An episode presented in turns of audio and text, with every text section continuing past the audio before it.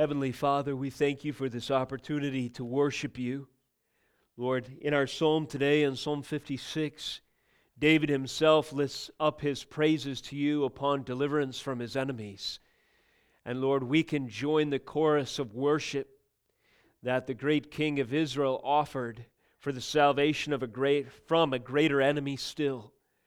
Lord, the judgment that our sin deserved has received, Lord, just payment on Christ's broken and bleeding body. His back bore the weight of our transgressions. And so this morning, as we lift up our praise unto you, we do so, Lord, recognizing the salvation that's greatest of all. I pray, Lord, as we now open your scriptures and see what is there contained, Lord, prefigured and prophesied and laid down from of old and manifest in the fullness of time in Jesus Christ, that our heart, Lord, would be drawn with deeper commitment and affections, and our will, Lord, would be moved by decision and obedience to put into practice the glorious things of your great gospel, Lord, and that our words and our lips would be Uh, shaped, Father, for the proclamation of the authority, the rule and reign, and the glories of Jesus Christ, our Savior and Lord. And now we ask, Holy Spirit, that you would use the proclamation of your word, God, in the delivery and the hearing, so that Christ alone is glorified and your people are equipped for the work of the ministry. In Jesus' name we pray. Amen. Praise God. What a glorious opportunity to open up the scriptures together this morning and to spend some time meditating on Psalm chapter fifty-six. So turn with me to Psalm fifty-six if you would. In a moment I'll ask you to stand for the reading of God's holy word.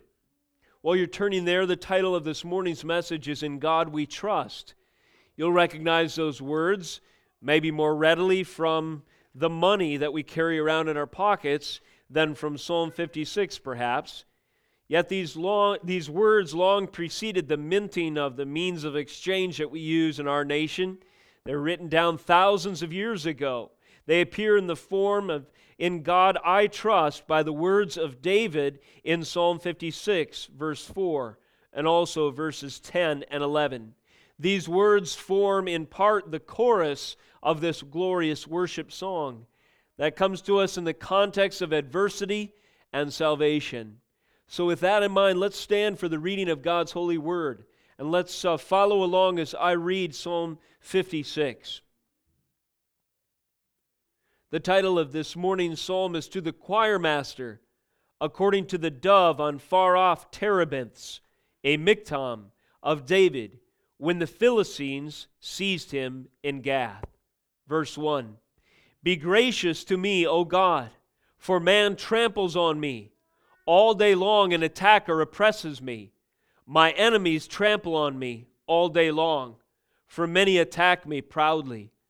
When I am afraid, I put my trust in you, in God whose word I praise. In God I trust. I shall not be afraid. What can flesh do to me? All day long they injure my cause. All their thoughts are against me for evil. They stir up strife, they lurk, they watch my steps, as they have waited for my life. For their crimes will they escape? In wrath cast down the peoples, O God. You have kept count of my tossings, put my tears in your bottle. Are they not in your book? Then my enemies will turn back in the day when I call. This I know, that God is for me.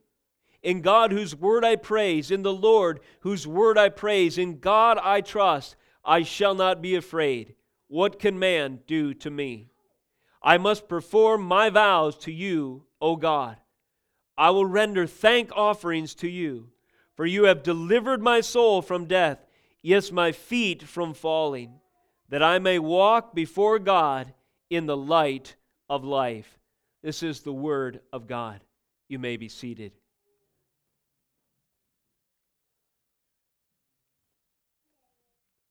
Minted on the coins of the United States of America, the phrase is appearing and reappearing in our experience every time we pull out a one hundred dollar bill or a quarter. In God we trust Those words are usually emblazoned next to images of historical import that appear on our money. As you recall, you'll have a picture of Benjamin Franklin and then that motto, "In God We Trust." This phrase has biblical content, and this sermon this morning, I submit to you, could well serve to underscore that our nation's motto need not be an empty phrase. I'm afraid it is not worth much these days as far as the recollection or the weight of thought and association that the average citizen places behind those words. I'm sure they're so common that they're trivial to us now. However, the biblical context of the confession of confidence in God I trust, or in God we trust, harkens back to a great kingly leader of a great nation, a monarch and magistrate, David himself, who was king of the nation of Israel, who poetically proclaims the substance of security in Christ that's summarized in the phrase, "In God I trust," in Psalm fifty-six.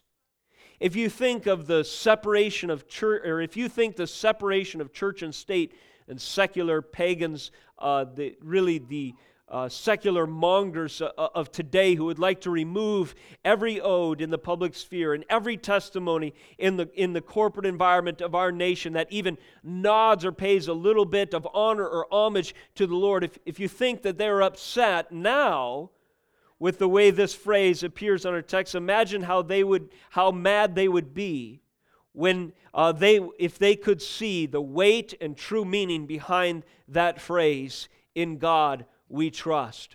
Right now, it seems that all the pagans and the secularists and the postmodernists are protesting is the dilapidated window dressing of a bygone era. Imagine if that phrase carried with it the force and weight that it carried for David. Psalm fifty-six, in this sense, provides a call for repentance for this nation, for the United States of America. David himself would say, "How dare you have "In God We Trust" on your money and walk around as hypocrites, trusting in your war machine, chariots and horses, demagogues, politicians, the next presidential candidate, uh, bodies that meet together, think tanks, global congresses, United Nations, any number of agencies. The alphabet has been uh, has been absolutely shredded and put together in so many acronyms because we do not trust the Lord. We trust the U S D A, the F D A, the C I A, the F B I, and a million other acronyms rec- rec- uh, representing human bodies and means to try to keep us safe, to try to provide for our needs, to try to give us salvation, to try to give us security. Truly, as we look across the landscape of what we place faith in, in this nation, we have a million idols, and yet we still have hypocritically on the denominations of money in our pocket, "In God we trust." So long as we remain complicit with an apostate culture, every coin in our pocket condemns us.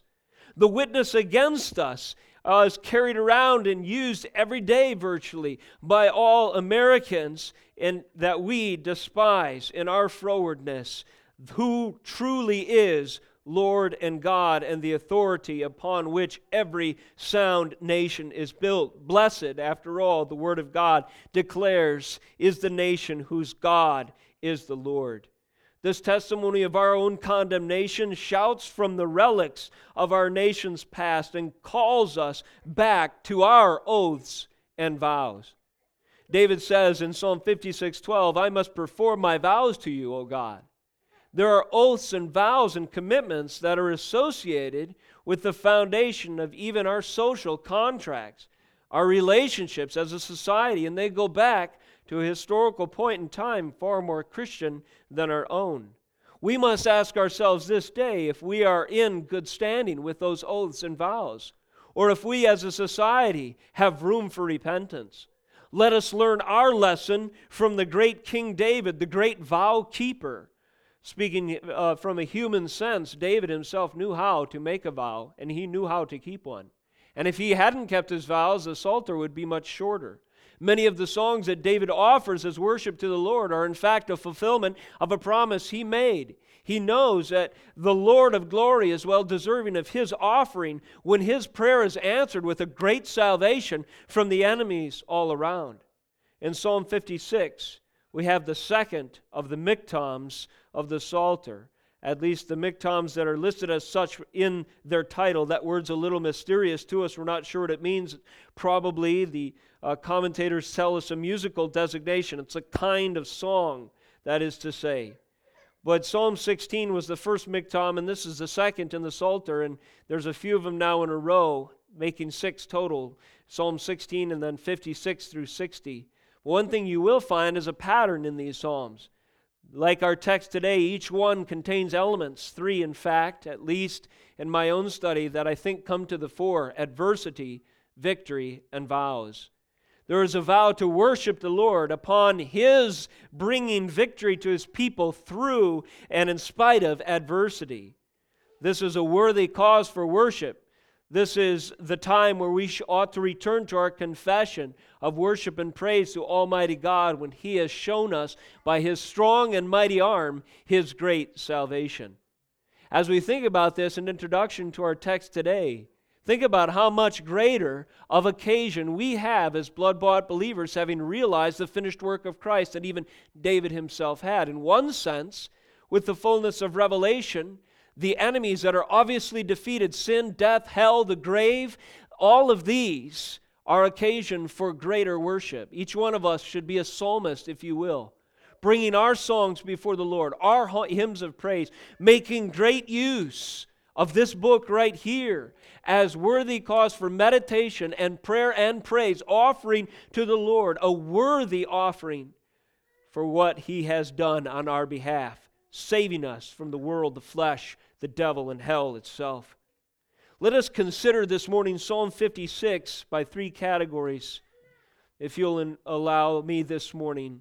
Those three categories are the following: the historical context, first of all, context. Secondly, content, the psalm and its content itself. And thirdly, chorus, an aspect of the psalm, a refrain that is repeated. Again, three categories for consideration in Psalm fifty-six. First, context. Second, content. And third, chorus. Turn back with me to First Samuel twenty-one, to the historical context that I think is the background, uh, it's fairly safe to say, for the authorship of this psalm. What was happening in David's life that inspired him to write Psalm fifty-six? Well, I believe much of that is recorded for us in First Samuel twenty-one. While you're turning there, I'll remind you of the title of our text today: "To the Choir Master, according to the dove on far-off Terebinths." Now, the language is a little uh, curious. You might remind, remember from our psalm last month and our message on the same that David Uh, imagines himself on the wings of a dove flying away and being at rest in Psalm fifty-five, verse six. When David, uh, in this, in these occasions, when he means to poetically illustrate safety from the enemies that surround him, he does so sometimes appealing to the imagery of nature. A dove or a bird has the freedom to take wings and flight, and to move beyond the place of storm or adversity or predators, and to go to a strong place of safety and refuge.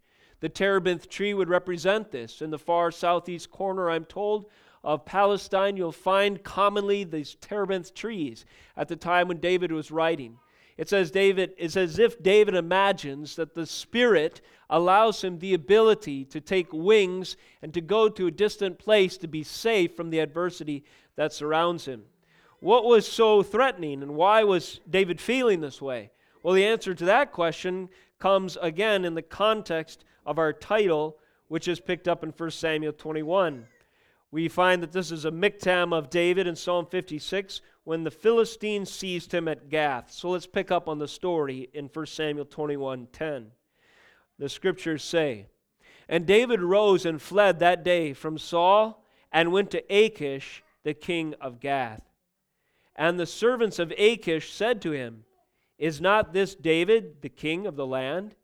Did they not sing to one another of him in dances? Saul has struck down his thousands, and David his ten thousands.' And David took these words to heart, and was much afraid of Achish, the king of Gath. So he changed his behavior before them and pretended to be insane in their hands, and made marks on the doors of the gate, and let his spittle run down his beard.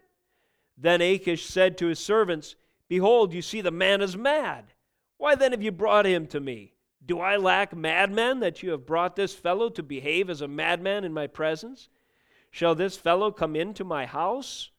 twenty-two one, David departed from there and escaped to the cave of Adullam. Under the context or the historical occasion for the authorship of Psalm fifty-six, first of all, I have this term as a heading for those for that chapter in the story, mockery. David is being mocked because he's acting the fool.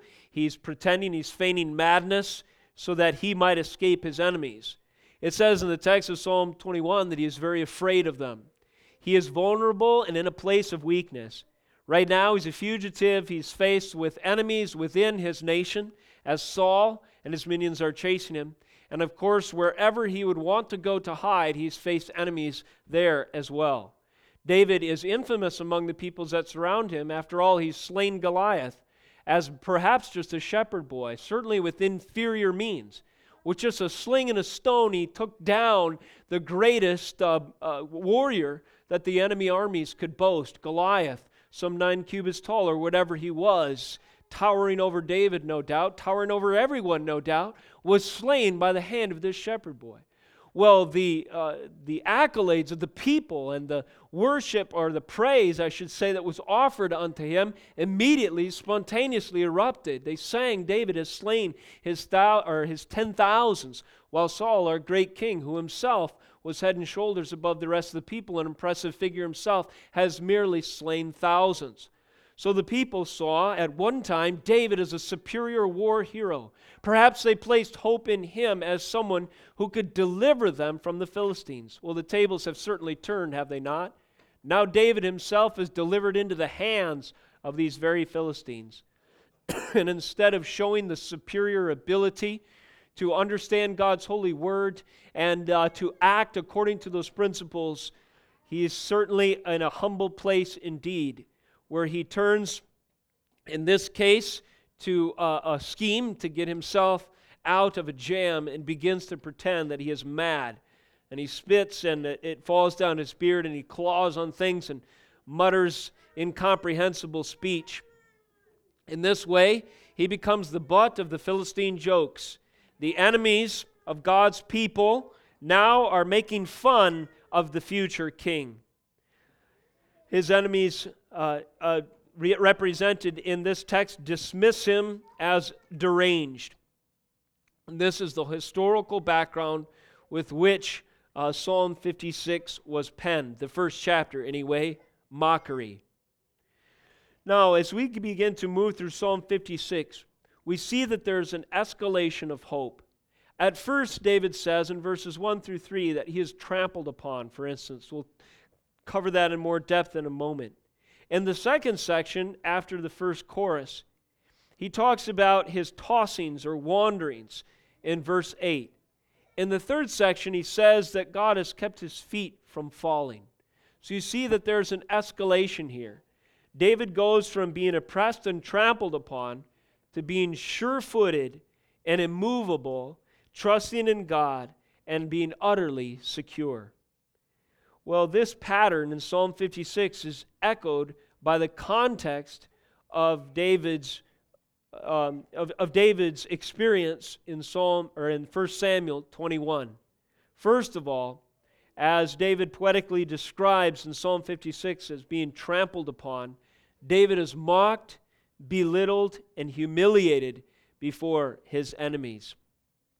But secondly, there's Uh, a ne- the next chapter, and this is where I use the word magistrate. We go from mockery to magistrate. Uh, David begins to show himself to be a leader in the very next chapter. No doubt being very discouraged, dispirited, dispirited and humiliated, David runs from the uh, company of the Philistines. He departs from there and escapes to a cave in Adullam.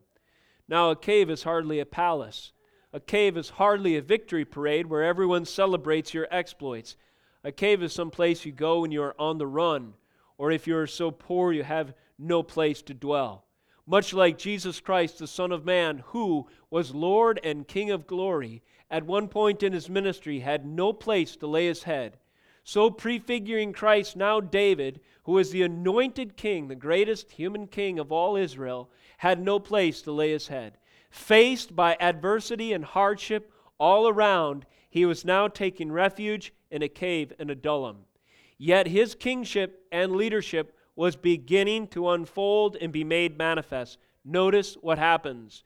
In his uh, exile, God begins to bring to him certain parties. In verse one, David escapes to the cave of Adullam, and when his brothers and his father's house heard it, they went down there to him. David at this point is reunited with his family.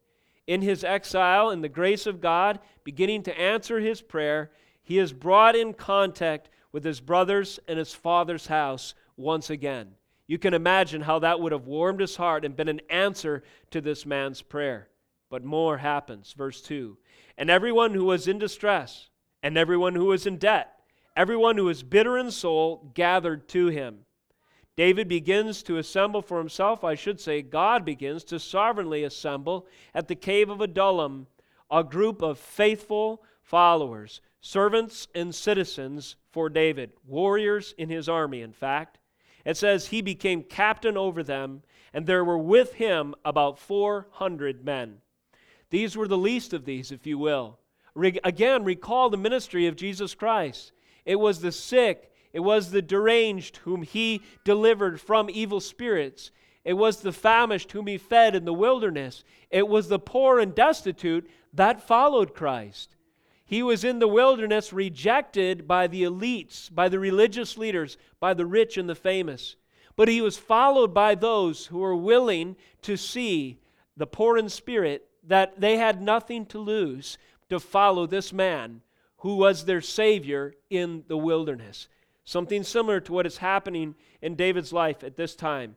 David is now reunited with his family, and he is surrounded in this community of perils, if you will, to borrow language from our own early American founding, by citizens who have been abused and now find in David a haven of leadership. So far in this reconstitution of society, we have a king, of family and citizens. Now a prophet is going to arrive. Verse four, and he left them with the king of Moab, and they stayed with him all the time that David was in the stronghold. So David's still in the stronghold. Notice verse five. Then the prophet Gad said to David, do not remain in the stronghold, depart and go into the land of Judah. So David departed and went into the forest of Hereth. David has a prophet of God with him. Saul was judged by God. At this time, Saul was himself out of his mind. David was feigning madness. Saul was insane for real. Saul had no voice from God through his prophets to direct him. Instead, he was left to his own devices. He was beginning to unravel, following his own inclination to sinful depravity. David, under adverse and harsh circumstances that you would think would drive any man insane, has the privilege of a personal visitation from a prophet of God in Gad while he is in a cave, hiding from enemies on the periphery, on the borders of Israel, and enemies within. God is preserving David. God is saving and sustaining him in the wilderness. And more than that, I submit to you that God is rebuilding Israel, the nation of Israel, at this time. So far, we have a king, a family, citizens, or an ar- and an army, a prophet, and finally, there is a priest that joins David. You remember the context of a prior psalm in Psalm fifty-two, where David laments the circumstances where an entire community of priests is slain. But in the and Doeg was the the title of that message was David versus Doeg. Doeg was the uh, the Judas type who betrayed this community of priests, and all of them were killed except by God's sovereignty one who in His providence joined David. It says in First Samuel twenty-two twenty, but one of the sons of Ahimelech, the son of Ahitub, named Abiathar, Abiathar escaped and fled after David. And Abiathar told David that Saul had killed the priests of the Lord. And David said to Abiathar, I knew on that day when Doeg the Edomite was there that he would surely tell Saul, I have occasioned the death of all the persons of your father's house. Now, this is a key verse. Highlight this at least in your mind, if you would, in First Samuel twenty-two, twenty-three. Listen to what David says.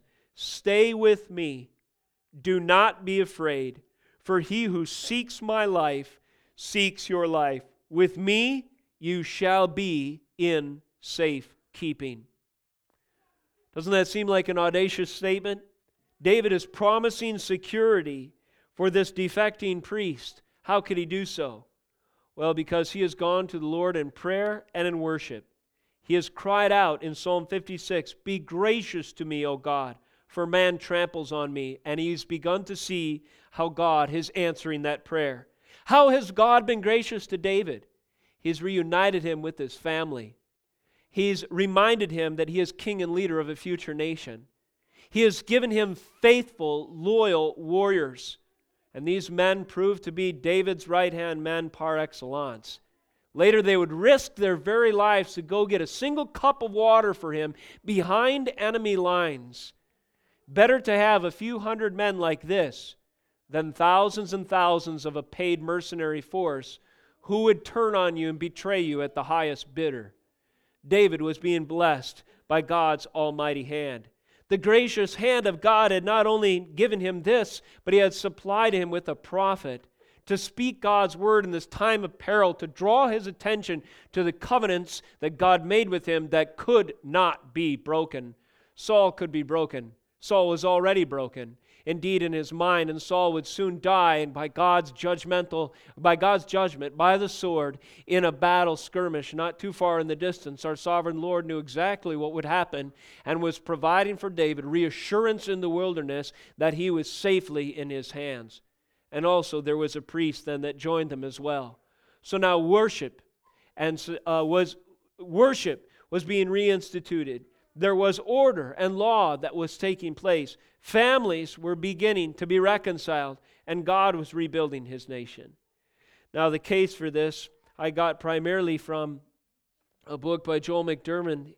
It's called In the Midst of Enemies, and it's a commentary on First Samuel. He has one chapter or section title called the following, The Great National and Conciliar Convention of Adullam.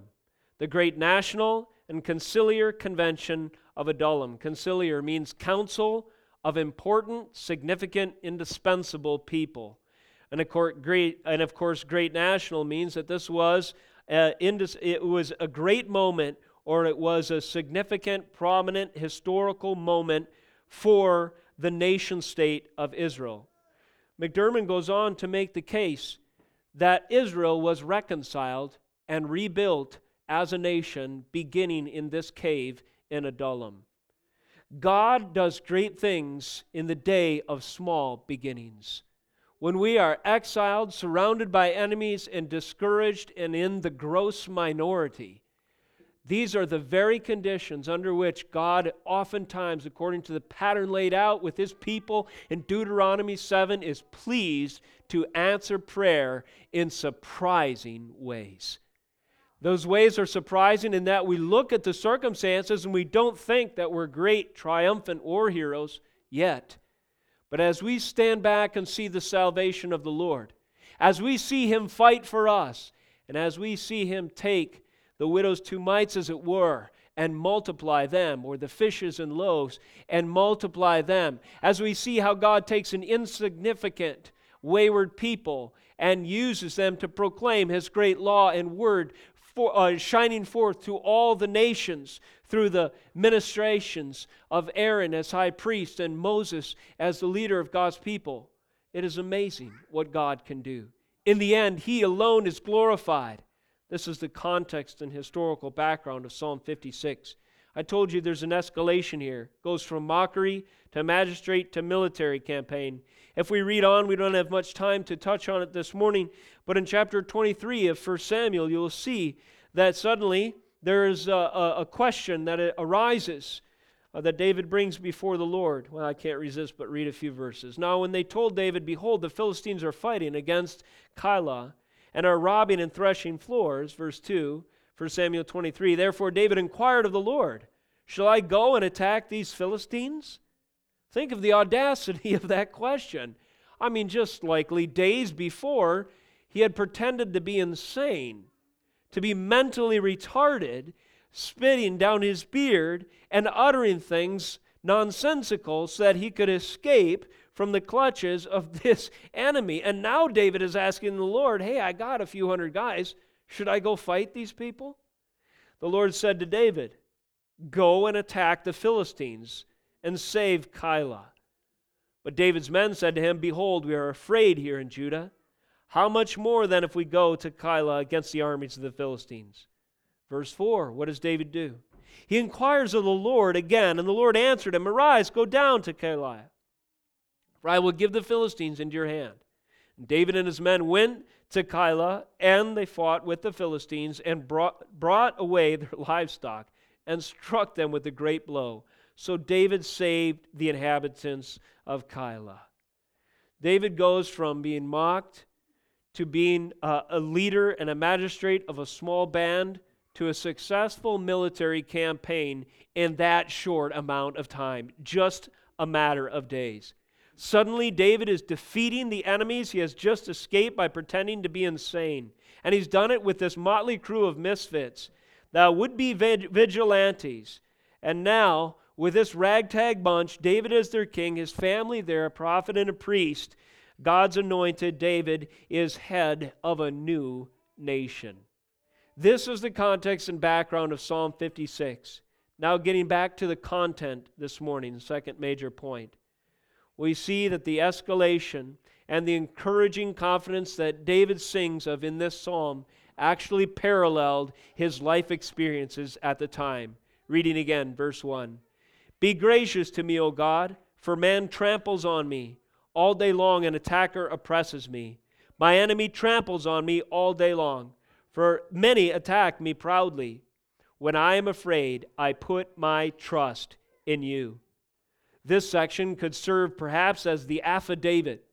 David brings a sworn testimony as a witness against those who are at war with God's anointed. He bears the truth before the court of glory. This is my testimony. But notice as he approaches the judge, the first basis of his appeal isn't, this isn't fair. These guys have no standing. I'm about to be killed. You said you would do this. Uh, I, I, I'm angry and upset and disillusioned. The first phrase out of David's mouth is an appeal to grace. He says, be gracious to me, O God, for man tramples on me. David well knows this profound and timeless spiritual truth that any appeal for salvation is ultimately based on grace alone. David is making his appeal not as one who deserves it, but one who is desperately in need for God to give the unmerited favor. Not by David's works uh, uh, is he pleading that God would intervene, but instead for God's great name's sake. God, glorify yourself in making good on your promise to anoint me as magistrate and leader and conqueror for your great name by giving me grace, by encouraging me and enabling me to oppose the attacker and the oppressor who is trampling me this day. David bases his appeal on grace alone. Hope of salvation is found here and only here. Note there is an escalating tone, and the thread of parallelism is signaled by this word, trampled. First of all, David says that his plight could be well described poetically as being stomped upon, ground under the heel of those his enemies. Nevertheless, under these conditions, David says, I put my trust in you. I'd like to remind you of that key verse I pointed out in First Samuel twenty-two, twenty-three. David says to his people gathered around him, stay with me, do not be afraid, for he who seeks my life seeks your life. With me you shall be in safe keeping. How could David say that with confidence? The answer I submit to you is because he had already gone to the Lord in song and in prayer, and he had heard God say in as many words that same message to him. David says, verse three, when I am afraid, I put my trust in you. In God whose word I praise, in God I trust, I shall not be afraid. In other words, if you heard God say to you through his word, stay with me. Imagine this, God to David, stay with me, do not be afraid, for he who seeks my life seeks your life. In other words, David, My, the, my enemies are your enemies. With me you shall be in safe keeping. If you, saint, are opposed by God's enemies and you run to him in prayer, is he not strong enough to vanquish his foes and in so doing earn your salvation, secure your safekeeping? Absolutely.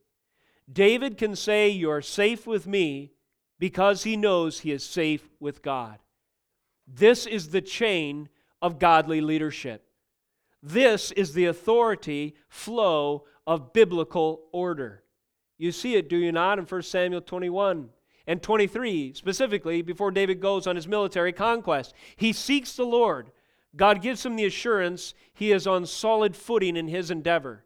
He makes plans in his campaign and pitches it to his warriors, and they go out and they are successful.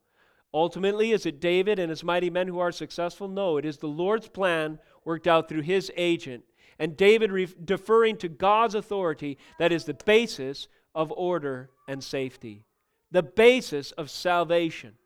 Think again in our society, brothers and sisters. We live in a nation that's never been stronger by technological measures. We live in a nation that's never been more secure by money and means to protect our lives and lifestyles from invaders without. Yet is there fear rampant in the streets of America today? You better believe it. Gun sales double and triple. The other day I read that California purchased more guns than Texas in the wake of what? San Bernardino shooting. Remember the uh, Islamic est- extremists, they go in with their guns blazing, they interrupt this uh, uh, Christmas party at this place of employment, and all of a sudden, what does everyone do? Do they run to Psalm fifty-six? Well, I submit to you, almost nobody does anymore. They run to the gun store. Now, it's not wrong to protect ourselves, but it's certainly wrong to trust in chariots, horses, guns, war, implements of war, anything else, without trusting the God of, and the, uh, of all circumstances, all governments, the King of Kings and the Lord of Lords. David understood this principle, and he modeled it. Psalm fifty-six is a weapon. Psalm fifty-six is a self-defense uh, a tool for us. And in fact, the sword on our hip, the gun in our pocket, the uh, uh, standing army, our I C B Ms, our aircraft carriers are nothing if indeed they aren't backed with the assurance that we are in good standing with the Lord. What has the Lord done all through history? He's used the very tools of man's self-aggrandizement as the instruments of their own judgment. So the bigger the army and the enemy gets as they worship themselves, or the, the enemy of God and their, his army gets as they begin to worship themselves, those very implements of war are turned uh, on, they turn man against man. However, if we are stand with the Lord, we may have very little by way of means to protect ourselves. We may be a very small band indeed. But if we stay with the Lord, we not, need not be afraid. For he who seeks our life is an enemy of God, and with him we shall be in safe keeping. Secondly, under content, that first section, if it were the affidavit that David brings, the second perhaps could be the warrant. Warrant being that signed statement where the authority sees you have a case and they now write it down and they issue a proclamation that the enemy against you has committed an injustice and he must face uh, the courts. In verse five, we'll leave the chorus aside for a moment and skip to verse five. All day long they injure my cause. Another way of saying that could be twist my words. They try to undo through guerrilla warfare, uh, you could say. They try to trip me up at every turn. David is lamenting his condition. All their thoughts are against me for evil. They, speaking of his enemies, stir up strife. They lurk. They watch my steps. And notice he is referred to being uh, trampled on before, but now in, as he's escaping, running away, uh, he declares that the enemy is calculating his steps. They have their spies. They're watching his movements. They're seeking him out. They're trying to find where he resides. As they waited for my life, he says in verse six b. Now verse seven, for their crime, will they escape? Will they get away with this scot-free, O Lord? David uh, makes a request in wrath, in your judgment. David makes an appeal to the nature of God that is rooted in his justice, his wrath. He says, cast down the peoples, O God. That would be those who have organized themselves as imperial forces against the Lord, the Philistines or Saul and his armies, it could be. Verse eight, you have kept count of my tossings. A better word there in my studies might be wanderings. You have kept count of my wanderings, uh, my, the, my vagabond status, my uh, uh, fugitive life, my running from this place and that because I'm being threatened. You have kept count of those. And notice these two phrases in verse eight. Put my tears in your bottle. Are they not in your book? Then my enemy will turn back in the day when I call. This I know, that God is for me. Now there, those two phrases, tears in a bottle, are they not in your book, are very important indeed. Now up to this point, it seems like David's suffering has been a frantic and unnecessary Um, evil, or an unnecessary condition that is simply there because of the presence of his enemies. But what he acknowledges in verse eight is that every time he's run away and every tear that he's cried, every bit of sorrow that the enemy has caused has been duly recorded by the omniscient God of glory, who is perfectly just and keeps perfect records and will punish the wicked one, and no one will escape unless they find redemption in Christ's blood. David is seeing that his tears have not gone, gone unheeded. He's recognizing that his prayers and his laments have been recorded. If you go back to the context of the culture, uh, a leather bottle or a pouch with which to store wine is what's in view here, that David imagines God has a pouch by which to uh, retain precious liquid. And in a similar way, a book would be a very expensive thing indeed. Paper was not readily available, and it would only be uh, those who could afford it, and then what would be written down on paper would be of utmost importance. David uses these imageries that refer to expensive implements of things that are of high value, of the preservation of fine wine, or the recordation of important information in a book. He uses that imagery to remind himself that everything that he has endured, God has kept perfect records of it. And like Paul says in Romans eight thirty-one, he confesses, if God is for him, then who can be against him? This I know, that God is for me. This is the warrant section. David has gone from uh, lament for being trampled to noting that God is keeping track of his tossings and wanderings. And thirdly, under content, there is a votive offering.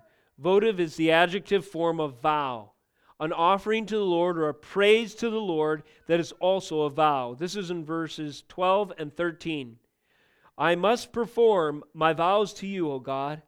I will render thank offerings to you, for you have delivered my soul from death, yes, my feet from falling, that I may walk before God in the light of life. This votive offering, or this commitment to bring his praise before the Lord, is an expression, it's a vow of religious devotion. David, as I mentioned before, is a great example of one who keeps his vows. Though he was, yes, in fact, a sinner, and our mind often jumps to the vows that he broke with respect to the Uriah incident. Nevertheless, David, when walking in the Spirit, exhibited a great example of worship that is worthy of the Lord when He intervenes on our behalf. These psalms, like Psalm fifty-six, they are promises kept. They are promises of praise that David committed to offer.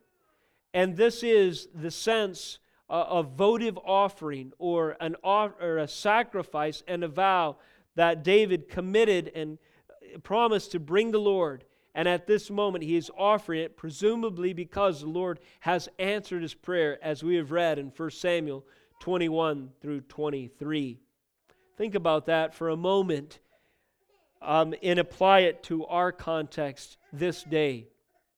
If David, being saved from the enemies, the Philistines, being rescued time and again from Saul's hand, if that salvation was worthy of a song of worship offered to the Lord, how much greater our salvation.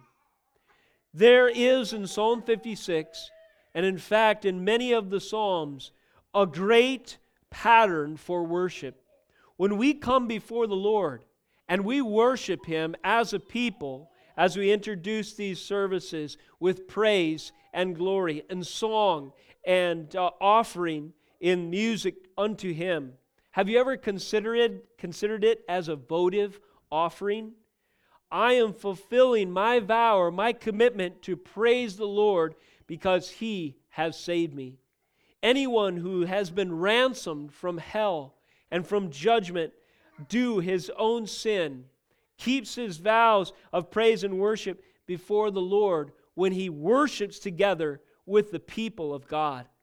Psalm fifty-six is a great pattern for us who have been saved from even greater foes to look to, to undergird, provide a philosophy for, if you will, of our praise and worship to the God who is so glorious and so worthy of our affections.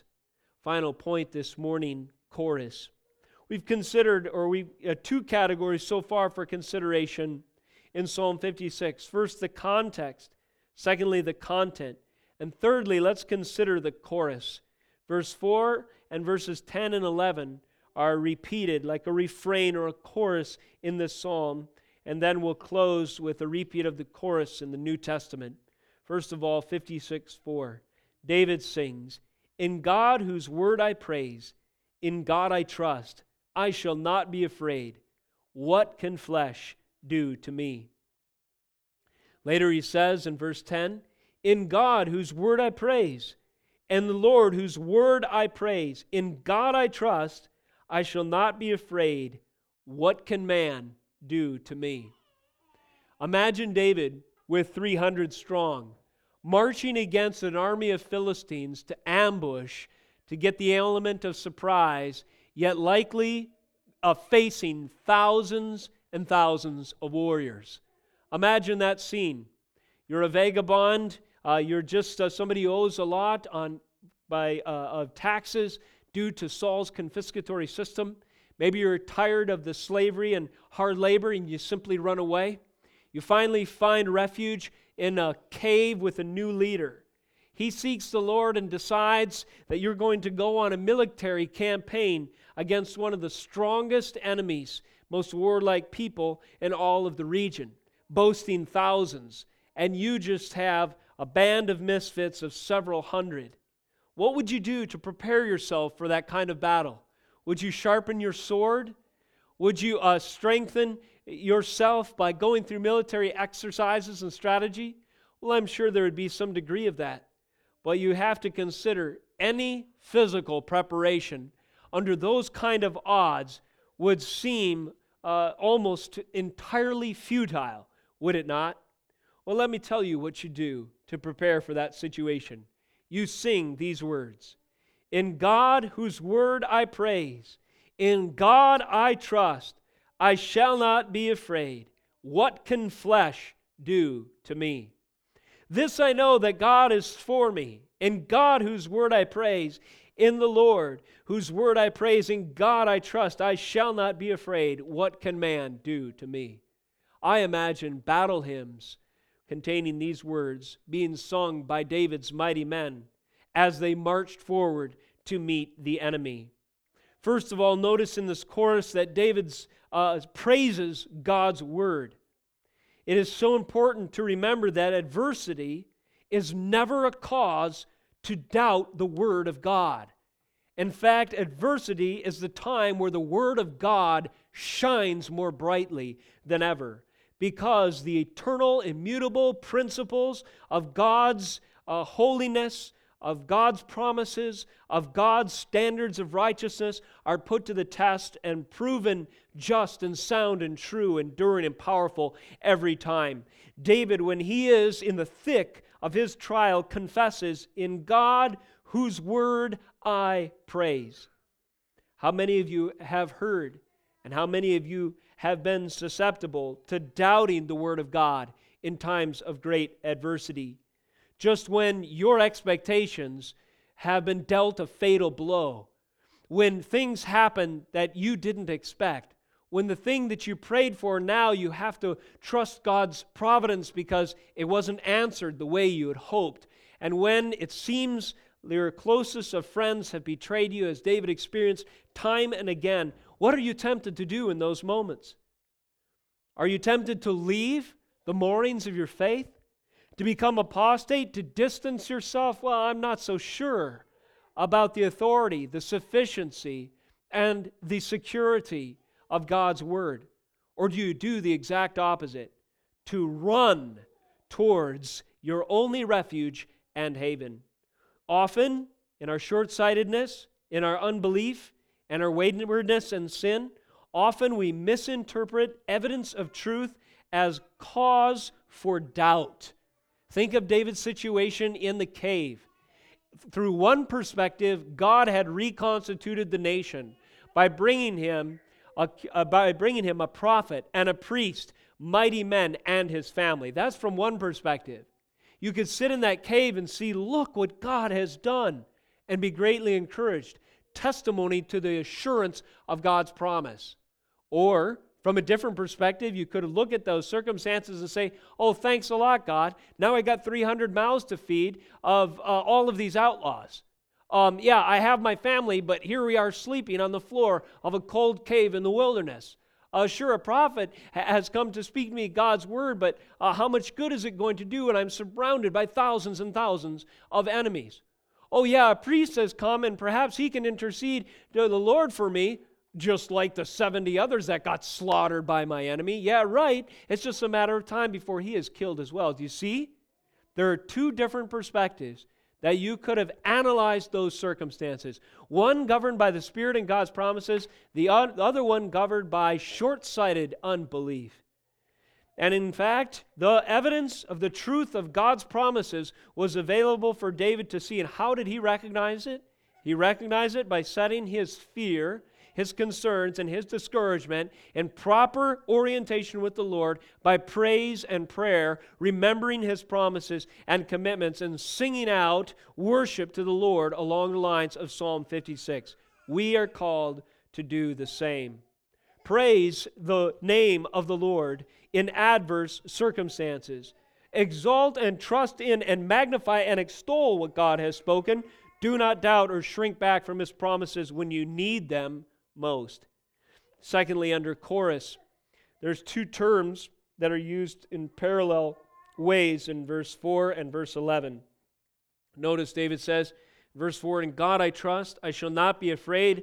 What can flesh do to me?" The term uh, that parallels that is in verse eleven. "In God I trust, I shall not be afraid. What can man do to me?" David means to draw, bring out a distinction between the character of God as creator and the character or the nature, the ontology, if you will, of men, mere men, as creation and just created beings. When you are aligned with the Creator, should you ever fear the creature? God forbid. If you fear the creature more than the Creator, what position are you in? You're in the Romans one position. Worship and serve the creature rather than the Creator. You can do this by fear. If you, in your terror, consider uh, uh, physical enemies and human enemies more powerful than God Himself, what have you done? You've exalted on the altar of omnipotence a mere creature, and you've denied the Creator. Remember the distinction. Every one of your physical enemies takes his next breath at the mercy of an almighty God, who in a moment may require it of them, and they will stand before the judgment seat as they die, and God finally kills them in his justice. Or God could bring them to their knees in a moment of repentance. As we go back to Genesis six thirteen, these two Hebrew words, basar and adam, uh, it sounds familiar, right? Adam, meaning man, basar, meaning flesh. These two Hebrew words appear in Genesis six thirteen. The parallel is here as well. And God said to Noah, I have determined to na- make an end for all flesh, basar. For the earth is filled with violence through them. Behold, I will destroy them with the earth. God said to Noah, I have determined to make an end to all flesh. He said that though these men, just like in David's day, had displayed violence, God will destroy them uh, with the earth. And then there's instructions to make an ark, and there's also the reassurance of covenant. In this section, the term flesh is used, and um, and it coincides with the parallel man as well. Uh, for instance, in verse seven, so the Lord said, I will blot out man, whom I have created from the face of the land, man and animals, creeping things, birds of the heavens, for I am sorry that I have made them. But Noah found favor in the eyes of the Lord. So just like Genesis six thirteen, though the world was wicked and had been saturated with evil, and it seemed that people were sinning and getting away with it, the perspective of the situation was brought to bear by distinguishing between what is merely creature and God. So David draws on the same distinctions. What can man, mere man, do to me? What can flesh do to me? If we go back to Genesis six thirteen, you know the story, what follows this proclamation. The flood waters rise until they're fifteen cubits above the tallest mountain. What man could stop those waters? What if he were to throw sandbags around his house? What if he were to bail out his boat? What if he were to swim with all his might? Sooner or later, in the chaotic event of God's judgment, there is not a soul, not anyone of flesh, no man that can stay the hand of God. What is flesh? What is man to face God and to oppose him? This I know, that God is for me. David recognizes that the same power that could send a global flood to eliminate in forty days of rain all of his enemies is aligned with him and will destroy his enemies if it pleases him to do so. Therefore he can say, in God whose word I praise, in the Lord whose word I praise, in God I trust, I shall not be afraid. What can man do to me? In closing this morning, this chorus reappears in the New Testament. Turn with me to Hebrews thirteen. In Hebrews thirteen, there's a citation of Psalm fifty-six. You'll remember some of the context of Hebrews that we've touched on in our recent series here. And the context is not without its own adversity, trials, and challenges. There are those who are being arrested for their faith. It seems that a movement among the powers that be to persecute the church is growing. And yet there is a call from the author of Hebrews unto faithfulness, assurance, salvation, and fearless obedience to the Lord. And as he's closing this book, he says things like the following in verse five. Keep your life free from the love of money, and be content with what you have. For he has said, I will never leave you nor forsake you. So we can confidently say, the Lord is my helper. I will not fear. What can man do to me? Cita- uh, citing Psalm fifty-six four, ten and eleven. Rem- uh, goes on in verse ten, we have an altar from which those who serve the tent have no right to eat. For the bodies of those animals whose blood is brought into the holy place by the high priest as a sacrifice for sin are burned outside the camp. Verse twelve, so Jesus also suffered outside the gate in order to sanctify the people through his own blood. Therefore, let us go to him outside the camp and bear the reproach he endured. For here we have no lasting city, but we seek the city that is to come. Through him, then, let us continually offer up a sacrifice of praise. There's your votive offering, if you will. That is the fruit of lips that acknowledge his name. Do not neglect to do good and to share what you have, for such sacrifices are pleasing to God. Therefore, we see the application of Psalm fifty-six in New Testament context. Though persecution and adversity is still here, like the pattern of the Old Testament Miktams, adversity and vow, there is also victory. And the victory in the New Testament that is assured in Jesus Christ so far eclipses that which David experienced in his war campaigns, that it hardly can be compared to it.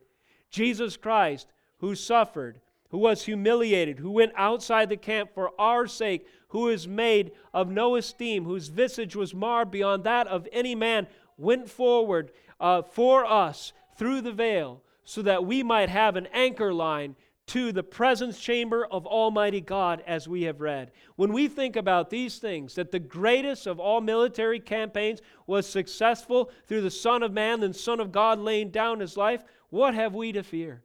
What have we to fear? Through him, then, let us continually offer up our sacrifices of praise to God, even if the holiness of our Christian life requires us to be counterculture by every measure, holding marriage in honor, uh, for example, and so that it is not defiled, though the world tells us we're stupid and archaic and, and, and even uh, prejudiced for doing so when our nation wants to redefine it.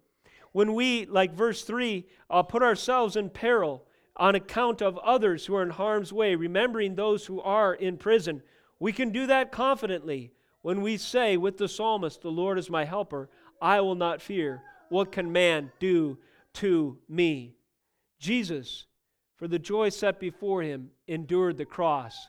And we, for the joy set before us, assured by that same cross, can endure the sufferings that he has prepared for us to manifest ultimately his overcoming glory. Let us close in prayer. Dear Heavenly Father, we're so thankful for the reassuring standard of Scripture. We're thankful that it is an anchor, a foundation, a place, Lord Jesus, upon which we can build our assurance, our obedience, our faithfulness unto you.